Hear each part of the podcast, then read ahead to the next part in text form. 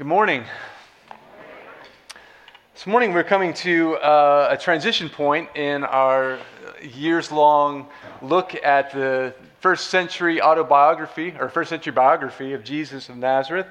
Uh, the story that we are about to read this morning uh, picks up an earlier thread in which some religious leaders have uh, decided there's a serious problem with Jesus and they decide to do something about it.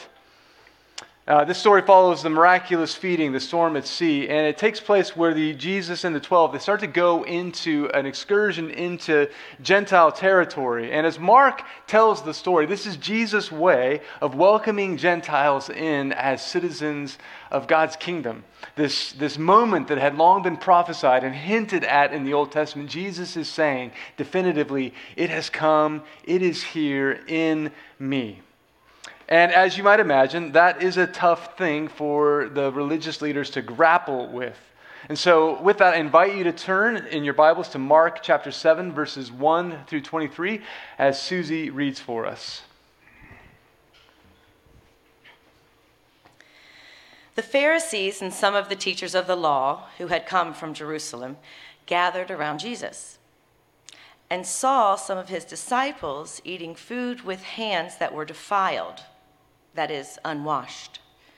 The Pharisees and all the Jews do not eat unless they give their hands a ceremonial washing, holding to the tradition of the elders. When they come from the marketplace, they do not eat unless they wash, and they observe many other traditions, such as the washing of cups, pitchers, and kettles. So, the Pharisees and the teachers of the law asked Jesus, Why don't your disciples live according to the tradition of the elders? Instead of eating their food with defiled hands. He replied, Isaiah was right when he prophesied about you hypocrites. As it is written, These people honor me with their lips, but their hearts are far from me. They worship me in vain. Their teachings are merely human rules. You have let go of the commands of God and are holding on to human traditions. And he continued, you have a fine way of setting aside the commands of God in order to observe your own traditions. For Moses said, Honor your father and mother, and honor who curses their father or mother. Anyone who curses their father or mother is to be put to death. But you say that if anyone declares that what might have been used to help their father or mother is korban, that is devoted to God, then you no longer let them do anything for their father or mother. Thus, you nullify the word of God by your tradition that you have handed down. And you do many things like that. Again, Jesus called the crowd to him and said, Listen to me, everyone, and understand this. Nothing outside a person can defile them by going into them. Rather, it is what comes out of a person that defiles them. Now, after he left, after he had left the crowd and entered the house, his disciples asked him about this parable.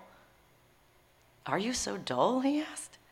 Don't you see that nothing enters a person from the outside, that nothing that enters a person from the outside can defile them? For it doesn't go in their heart, but into their stomach and then out of the body. In saying this, Jesus declared all foods clean. He went on What comes out of a person is what defiles them, for it is from within, out of a person's heart, that evil thoughts come. Sexual immorality, theft, murder, adultery, greed, malice, deceit, lewdness, envy, slander, arrogance, and folly. All these evils come from inside and defile a person. This is the word of the Lord. Thanks be to God. God. And now, Almighty God, we ask by the power of your Spirit that you would come upon us in our hearing, uh, that these would not simply be words on a page, but that they would get into our hearts and begin to shape them in your likeness. We ask this in the name of the one who is the Word made flesh, Jesus Christ our Lord. Amen. Back in chapter 3, verse 6, the conflict between Jesus and the religious leaders came to a head. Mark writes this The Pharisees then went out and began to plot with the Herodians how they might kill Jesus, back near the start of the gospel. So this has been hanging around kind of like a shadow in the background for quite some time. And Mark picks it back up when this group of Pharisees make a special trip to come out of their way to go into the region east of Galilee, into the Decapolis, into the place where the Gentiles were, into the place where they never wanted to go. There's a strong Roman presence. And they asked Jesus why some, note, not all, but some of his disciples are not following their traditions regarding cleanliness, regarding purity, regarding things like that. And it would be easy to dismiss this conversation and the debate and the controversy as, you know, kind of small minded religious pettiness or some sort of like weird esoteric hair splitting about things that don't really have any sort of connection to the kind of lives that we live. I mean, after all, we're kind of like, you know, modern educated people. Some of us have a pretty skeptical bent toward things like tradition. But I want to suggest that there is something here that's actually deeply human. This whole debate says something about us, regardless of what time, regardless of what culture we live in. A little bit of background. Pharisees were a reform movement within Judaism born out of the experience of exile. And if they had a theme verse, it would be this one from Leviticus 19:2. You shall be holy, for I, the Lord your God, am holy. They were a group that believed that violating the law, uh, abandoning all of the ritual purity codes, these were the reasons that God allowed Israel to be carted off into Babylonian captivity. That this was the reason why God allowed them still to be dominated by the Gentile nations. Israel had lost a way. Pharisees were looking for a way back. And if forsaking the law is what got them into this mess, then holiness under the law was going to be their way out, out of exile, out of oppression, into God's favor. And so they began to develop all kinds of traditions and expansions of the Torah, of the law, that over time began to kind of layer on top of each other. Hand washing is one of those examples. Now, believe it or not, there is no law in the Torah that requires all of God's people to wash their hands before they eat. Sorry, Grandma, it's just not in there. But the Pharisees, they developed this tradition of washing hands and feet before coming to the table to eat. It was an expansion of the law from Exodus, which required the high priest, whenever uh, he was engaging in his priestly duties, whenever he was making a sacrifice on behalf of the people for their sin, and he would go into the temple, he had to be, be clean, and his, his hands and feet, he had to wear a white linen robe that was without blemish before offering that atoning sacrifice for the sin of the people. It was a reminder to the people that they were spiritually unclean they could not enter God's presence without some sort of spiritual purification. It was a way of taking their sin seriously. And it's not really that strange of an idea if you think about it. Like, you know, if you're going on a date, if you're going on a job interview or something like that, you're going to, you know, take a shower, you're going to put on clean clothes. I mean, I, I took a shower, I brushed my teeth before I came here. All right, I, I took a shower. But, you know, if you imagine that your date or your interview was with God, you would probably step up that beauty regimen just a touch, right?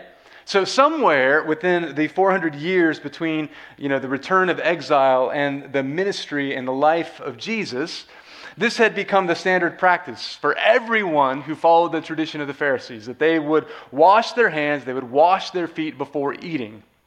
And this was a way of kind of identifying with the high priest of, of setting aside every meal as an event, as a place in which God was present.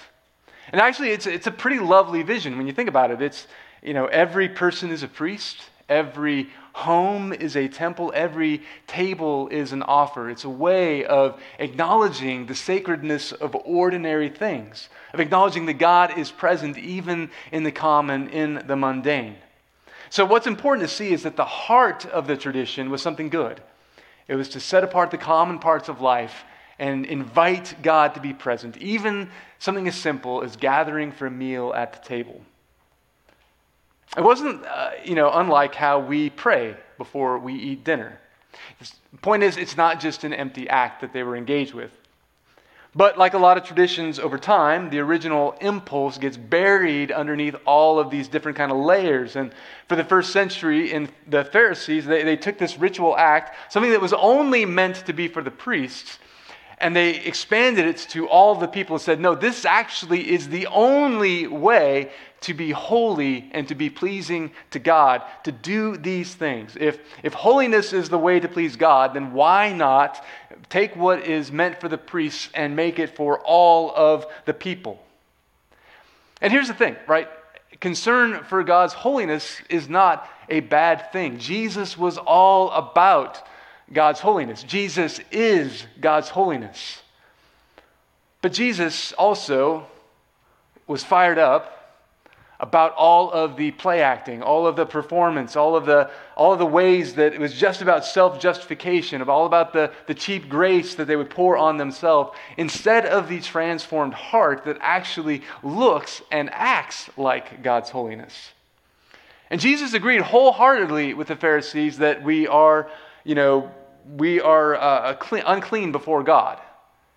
He just disagreed wildly with them about what to do about it and where the source of that stain came from. For them, it was all about staying away from things that were impure. But for Jesus, he said, no, it goes deeper than that. In the language of Genesis, this, this root goes back to our ancestors who chose disobedience over, uh, over autonomy and, and, and, and, and dependence on God. And the result was nakedness, the result was shame. And in the vision of the Bible, the thing that weighs us down throughout life, the thing that is most deeply kind of penetrated into our souls, the thing that's most deeply wrong with us, is not just the things done to us, not just the things that we do, but it is the why. Why do we do those things? The fruit of all the guilt, of all the shame that we carry around in our bones, passed down from generations, what the Bible calls sin the stain that has led to the violation of all that is peaceful, all that is pure, all that is united in God's kingdom. It estranges us from ourselves, it estranges us from others, from all of creation, and worst of all, from God. Now, obviously, this explanation of the world and of humanity and of why things are the way that they are, it doesn't really suit our cultural sensibilities. You don't need me to remind you of that. Modern critics of religion, they, they often point out that, like, every culture had you know, purity laws. Every culture had taboos. Uh, they're rooted in our neurology, they say uh, our, our sense of disgust. And so, ancient people, they created a God who justified being revolted at the things that they are revolted at. They created moral laws about what was clean and what wasn't clean uh, to kind of order society and to develop this honor and shame culture about who was in, who was out, to kind of keep people in line. Uh, or if not that, they say, you know, that all these laws came about as a result of our deeply human desire to try to wrestle some control over our destinies. Even if that sense of control ends up just being an illusion, we try anyway. And so we, we conjured up all these moral absolutes and a God that needed to be pleased somehow by what we do. So that when things go wrong, we can point to, oh, well, we've, we've offended God. We need to do something different. And sacrifice is all about giving ourselves a sense of control, a sense of agency in this chaotic and frightful world. And that is why ancient people were so racked with guilt, they say. But now, you know, we've kind of moved on from myths. And the best that we can do is just kind of bump around in this big cloud of unknowing. I mean, sure, you shouldn't, you know, murder, you shouldn't steal, you shouldn't be a jerk or anything like that. But, I mean, consent, right? It takes care of all the rest. You know, drink some tea, calm down, move on with your life. But the thing is, if, if, all of these are just relics of the past that we have outgrown, then why is our culture still racked with so much guilt? Why do we, if we no longer believe as a culture in sin or judgment, why do we carry around this sense that there is something deeply wrong with us? And, sure, I mean, we can, you know, psychologize it. We can say it's a result of our upbringing. We can blame it on the residuals of our cultural inheritance. We can pass the blame in all kinds of ways. But either way, it's still there. On, on this soul level, we feel exposed. We feel this need to hide. I love how the writer Philip Roth captures this modern sense of unease. He does it so well in his novel, The Human Stain. Uh, his protagonist in that story is a man named Coleman Silk. He is a uh, humanities professor, a secular guy, and his outlook, he's at an elite New England university. And he becomes embroiled in a controversy fairly early on in the story. And clearing his name would actually be remarkably easy for him to do. The thing that he's accused of doesn't make any sense given who he is. But he has built this identity structured on layer and layer of deceits. He can't, he can't, you know, he can't disclose who he is, the secret he's been trying to, to, to keep from people. He, he just can't confront himself in that way. He can't risk actually being seen. He's so deeply ashamed. And so at one moment, he says of the human condition, he says, We leave a stain, we leave a trail, we leave our imprint impurity, cruelty, abuse, error. There's no other way to be here. Nothing to do with disobedience, nothing to do with grace or salvation or redemption. It's in everyone, indwelling, inherent, defining. The stain that is there before its mark. So even though he, you know, lives in a world where he doesn't believe in things like original sin or or grace or salvation. He can't shake this feeling that there is something wrong with him. There's no other way to be here. And I think Roth is on to something. I mean, you can, you can ditch the old categories. You can, you can you know, say that you've got some new enlightened thinking, but you're still left with the stain that's there before its mark. And it's not because we're superstitious. It's not because we're religious, it's because that is hardwired into our humanity. So you can, you can go through life looking for ways to remove the stain. You can do all kinds of things to try to avoid getting the stain on you from the outside world. You can try to even cover it up. You can try to prove to yourself, to others, that you are you know, worthy, that you are lovable, that you are valuable. But Jesus says, look, at the end of the day, you are not going to be able to shake that feeling. After he had left the crowd and entered a house, his disciples asked him about the parable. And he says to them, Are you so dull? Don't you see that nothing that enters a person from the outside can defile them? For it doesn't go into their hearts, it goes into their stomach and then out of the body. Jesus is quite graphic in this little example. He says the food that you eat comes in your stomach, it doesn't go to your heart. The body uses what it needs, the rest goes out to the sewer. Nothing that makes it into the body will make you unclean. Now, keep in mind, Jesus did not live in a world that had a thing called deep fried Twinkies, right? that is not the point that he is making. Don't get hung up on that. He goes on. What comes out of a person, that is what defiles them. For it is from within, out of a person's heart, that evil thoughts arise sexual immorality, theft, murder, adultery, greed, malice, deceit, lewdness, envy, slander, arrogance, and folly. All of these evils come from inside, and they are what defile a person. This laundry list of things that are the stain that we, is just deep down inside of us. And so he says if you want to know what's wrong with the world, why there's so much poverty, why there's so much disease, why there is so much injustice and conflict between nations, conflict between ethnicities, between neighbors, why, why families, why relationships tear apart at the seams. If you want to know why all that is, Jesus is saying, we are what is wrong. It's not what's on the outside, it's what's in here. The heart is toxic. It's always bent toward vandalizing shalom. That's, that's what's at the root of our sickness. That's what's at all of our, our strife. And the thing is, this vandalism, once it gets hold, it never stays in place. It, it may start in individuals, but it has a way of radiating out and spreading over people and families and systems and structures and cultures. And so Jesus says, You have got this backwards.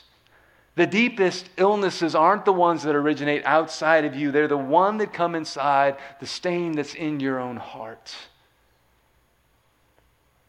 And so Jesus teaches that the Torah, look, it's this thing that's meant to shape your heart and shape your desires, shape your, your inward motives and your actions.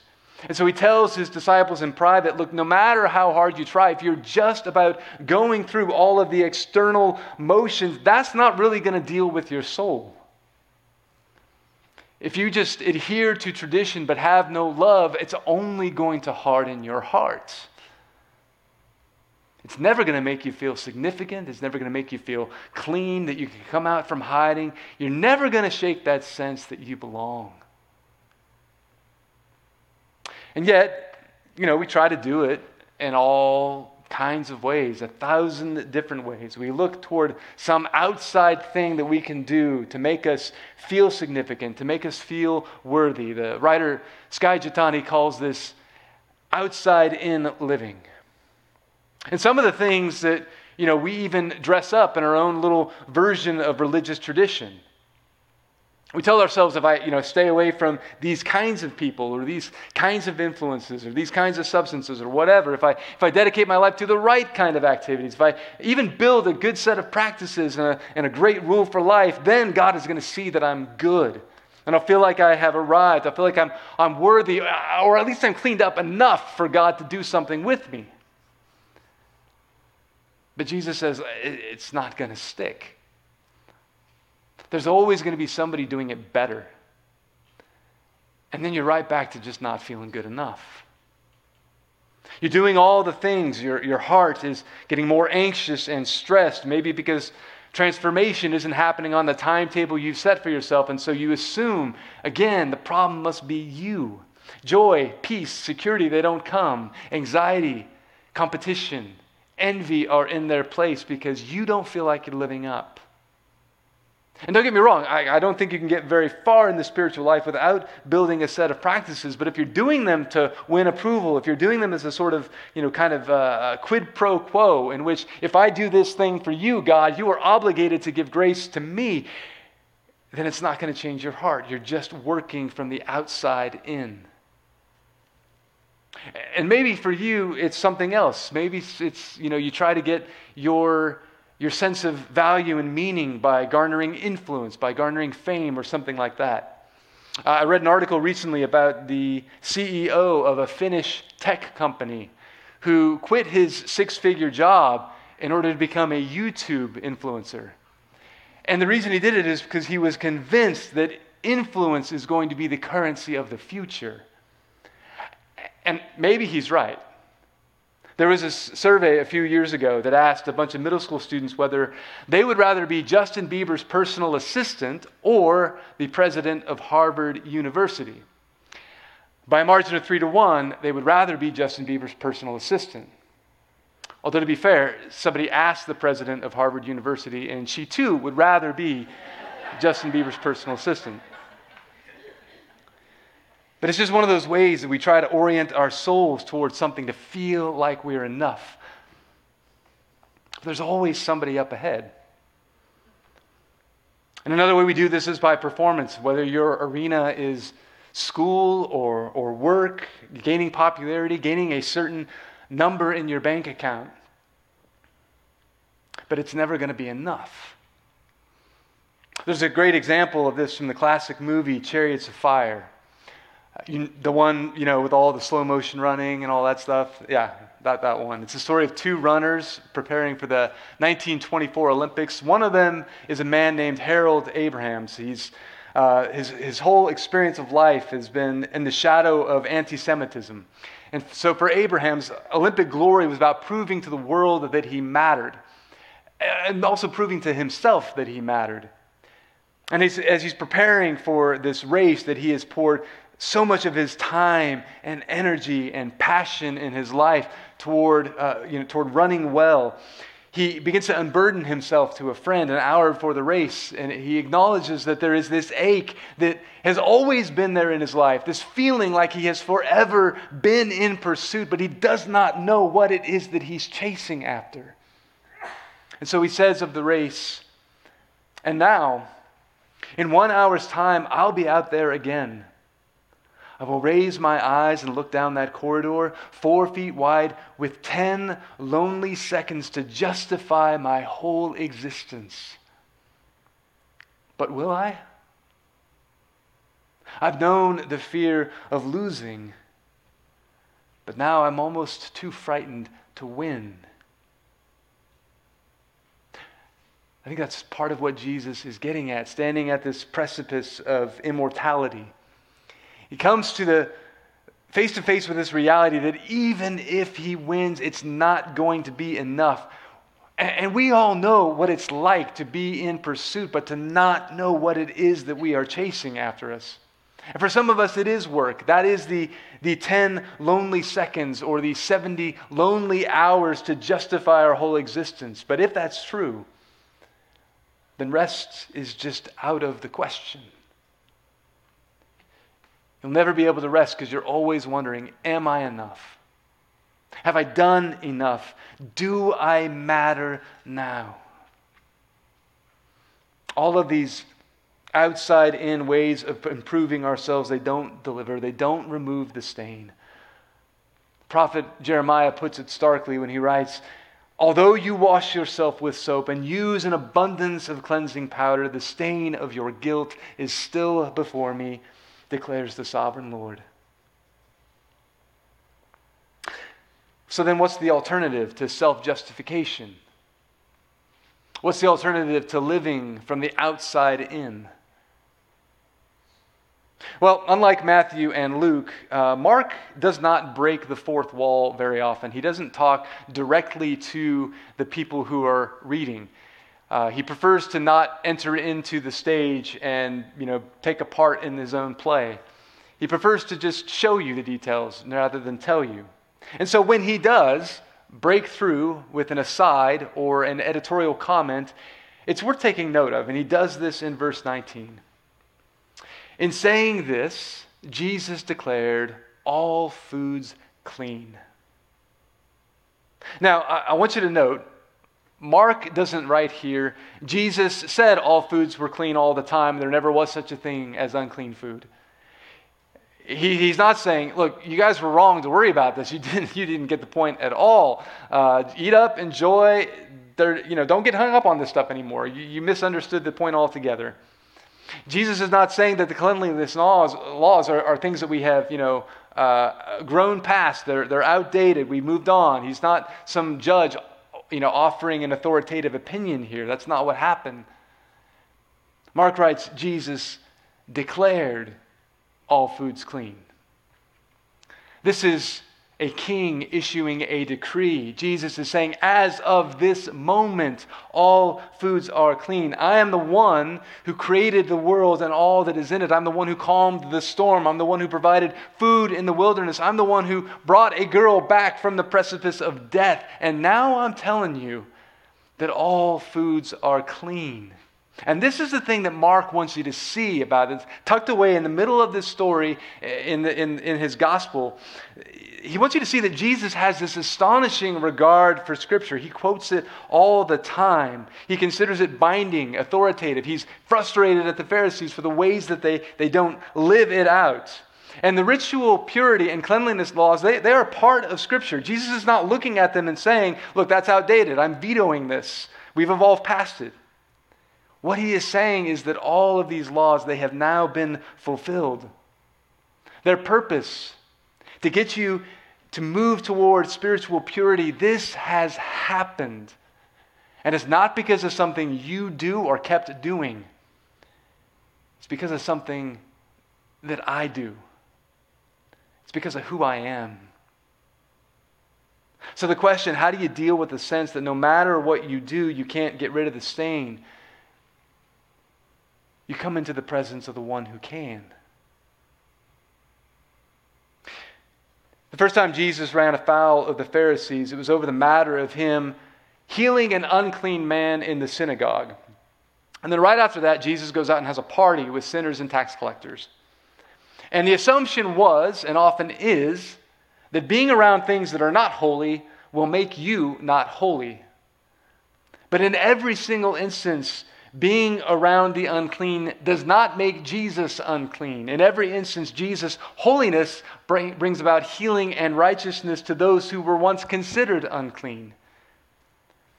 His holiness brought holiness to the ordinary things of the world. His healing, His power, His righteousness brought righteousness to the broken things of the world, and that is what He does to us. That's the only thing that's going to clean out your wounded heart. It's the only thing that's going to clean you from the inside out and allow you to reorient your desires toward Him. And until we understand that, until we get that in our bones, we're never going to be able to live free. Everything is just going to be about trying to justify ourselves. Well, I mentioned that there are two runners in Chariots of Fire. There's a second one. And in many ways, Eric Liddell is Abrahams' opposite. He is the one who's actually favored to win the 100 meters. He's the one who, who terrifies Abrahams the most. And for Liddell, running isn't about self justification. For him, running is pure joy. It's as natural to him as breathing. And while he loves to run, he has this deep sense of call to missionary service in China. He has this sense that you know, training for the Olympics is actually going to delay his departure. And for him, one of the, the conflicts that he feels throughout the film is whether to even go at all. And one day he explains to his sister that he is going to go. And she struggles to understand how he would put that before his calling to run. And in the movie, he says this I believe God made me for a purpose for China, but he also made me fast. And when I run, I feel his pleasure. Although he says it in a Scottish accent, so it's awesome. For Liddell, the, the decision to run isn't about proving his worth, it's about his delight in God, the God who has already accepted him. And so the drama of the film becomes less and less about the competition between these two men and more about the different views of life, more about the, the ways that, that they understand how they're going to make a mark in the world and what really matters about their identity. It comes to the point that Liddell finds out that the 100 meter race is going to take place on a Sunday, and he is a Westminster Scot. Running on the Sabbath is something he's not willing to do. So he gets mocked, he gets ridiculed, he gets all kinds of pressure from the Olympic Committee, from even heads of state in England to, to run in the race, to sacrifice his conviction, but he refuses to run the, the, the race that he is all but guaranteed to win.